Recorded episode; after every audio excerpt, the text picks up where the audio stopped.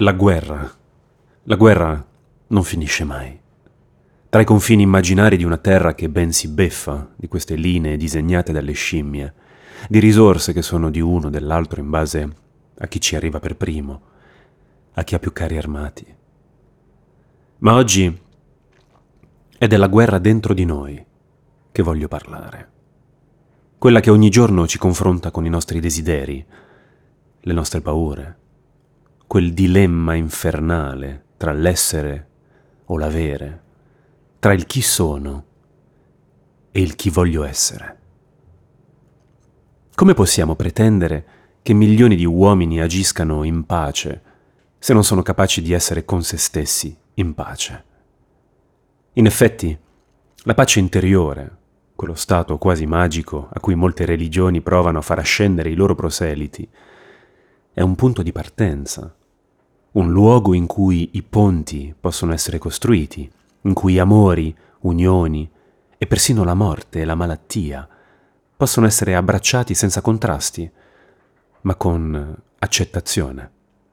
L'artista, forse più di altri, vive questo contrasto quotidianamente, anche semplicemente per il fatto che la sua scelta di vita, spesso, è ostacolata da coloro che gli vogliono bene, soprattutto all'inizio. È una vita difficile, quella dell'artista. Una vita fatta di rinunce alle sicurezze, per inseguire la propria passione a scapito di molte cose, anche di relazioni, di amori, di guadagni sicuri. Io sono stato fortunato. I miei genitori mi hanno sempre appoggiato nelle mie scelte, con un valore incrollabile, che mi hanno ripetuto ad ogni angolo, ad ogni bivio della mia trama, Qualsiasi cosa tu scelga, sappi che hai le spalle coperte, Flavio. Noi siamo qui. Ecco, se dovessi indicare cosa rappresenta più di tutto per me l'amore genitoriale, direi che è proprio questa frase qui. Una frase che in un certo senso mi ha appacificato con le mie paure, mi ha tranquillizzato. Mai, in tutti questi anni, ho necessitato di questo aiuto che mi fu sempre offerto, ma il fatto di sapere che fosse disponibile nel caso in cui ne avessi avuto bisogno, mi ha dato quella spensieratezza necessaria per andare avanti. Spensieratezza. Ecco una parola che ha una sua magia. Credo che molte guerre interiori, se ci fosse più spensieratezza, si scioglierebbero come neve al sole, altro che trascendere, buddità o illuminazione.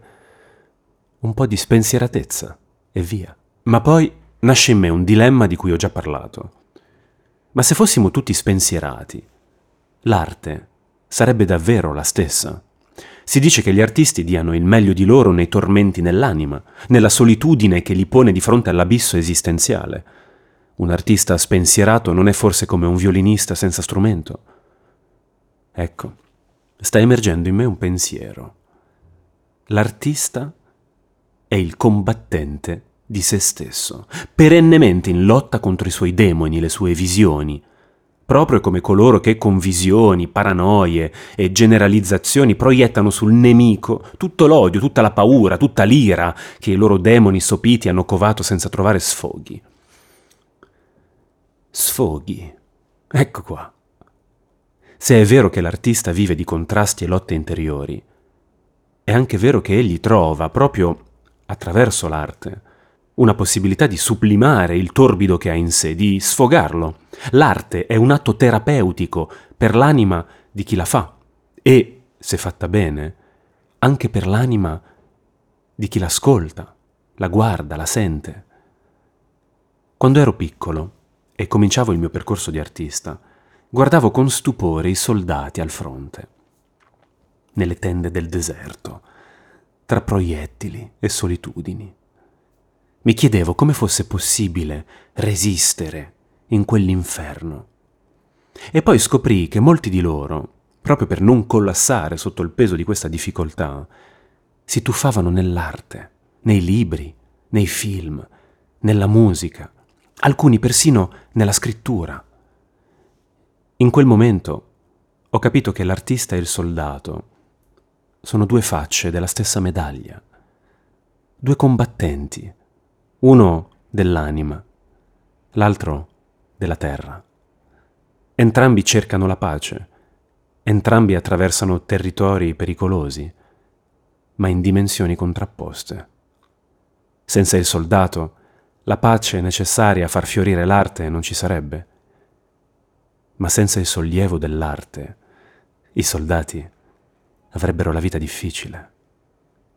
È un dialogo silenzioso, agli opposti dell'etica, della morale e della visione del mondo. Arte e guerra. Amore e morte.